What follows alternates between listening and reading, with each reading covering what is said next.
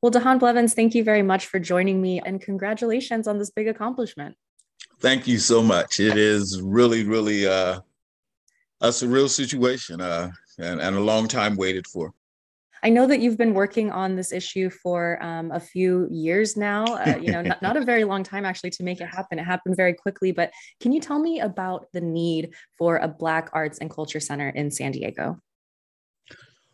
Well, this last uh, go around happened really quick because of a uh, a champion, our our city councilwoman. But the weight and the need has been like 30 years in coming.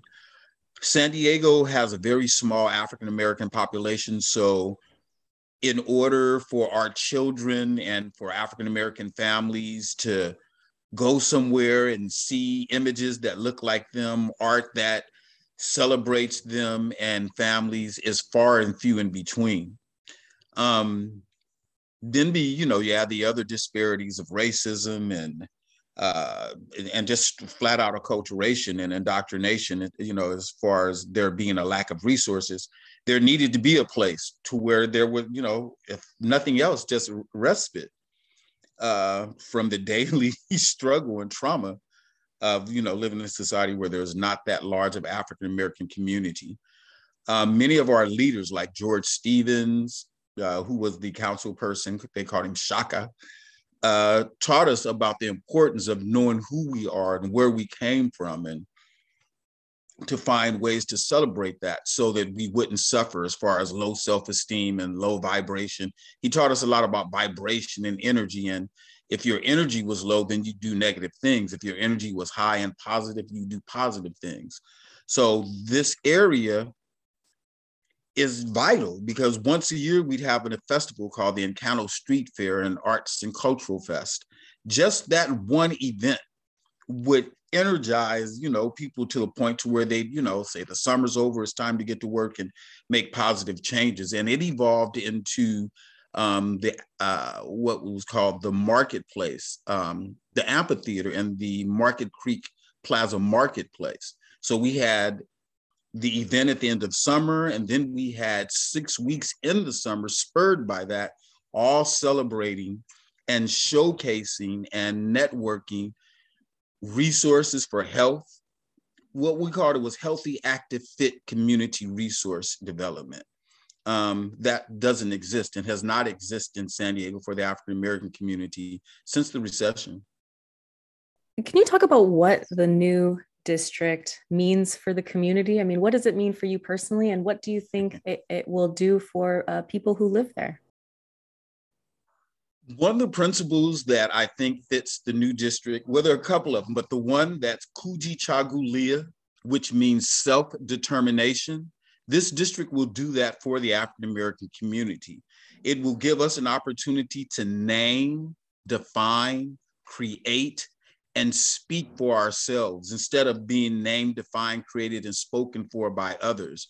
Um, right now, many of our communities are are ignored and we're just kind of like this blanket statement of Southeast San Diego, we have incredible, unique, diverse, wonderful communities and neighborhoods in the fourth district. This dime, this uh, Black Arts Culture District will highlight all of our individual communities within the fourth district and the history and the accomplishments and the achievements African Americans in San Diego in one common ground place. So yes, as African Americans, African American people are spread throughout the, you know, the county of San Diego. But when you have a relative who comes to visit from Chicago or something, and you want to, you know, take them out, now there's a place you can take them that literally showcases the history, the accomplishments, the art, uh, the food, the dance, just that feeling of hospitality, Black hospitality, that doesn't exist and hasn't existed in San Diego for years. Uh, Black Arts Culture District will bring that and empower young people to operate in their higher consciousness, to operate in the arts, to operate in healing, to operate in networking and sharing, as opposed to, I gotta like you know, separate myself and protect myself because, you know, we're not part of the, the larger society. It will give us a place to have our own self-determination and energize ourselves so that we'll be on par with everyone else.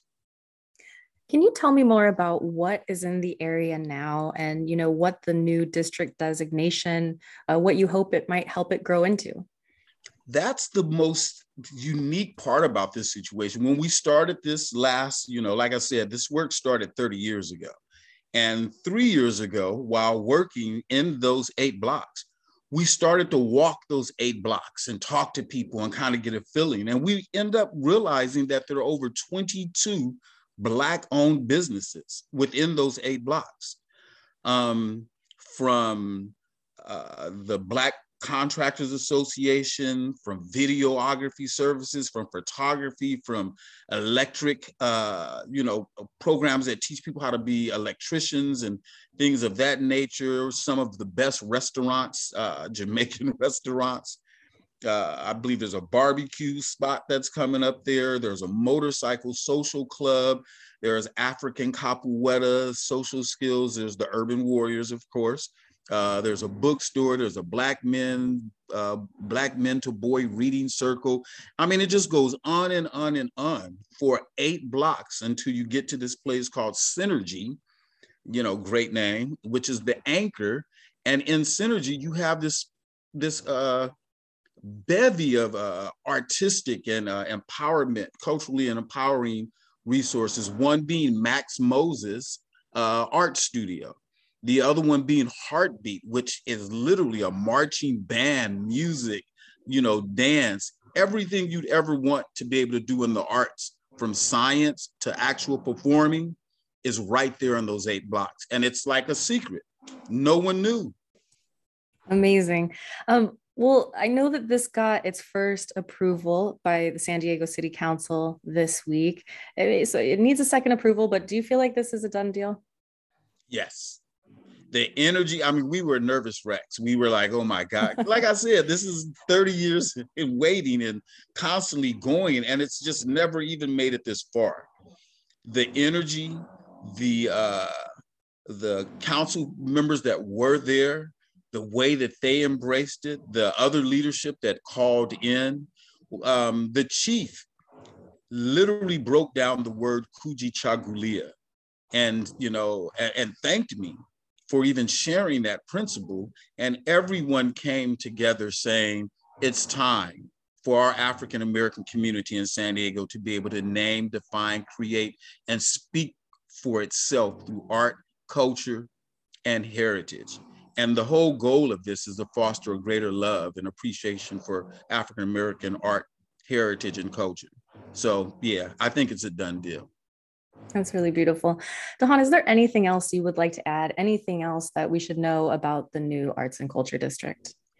Just that we're this is something that we've been told not yet, not yet, not yet for 30 years.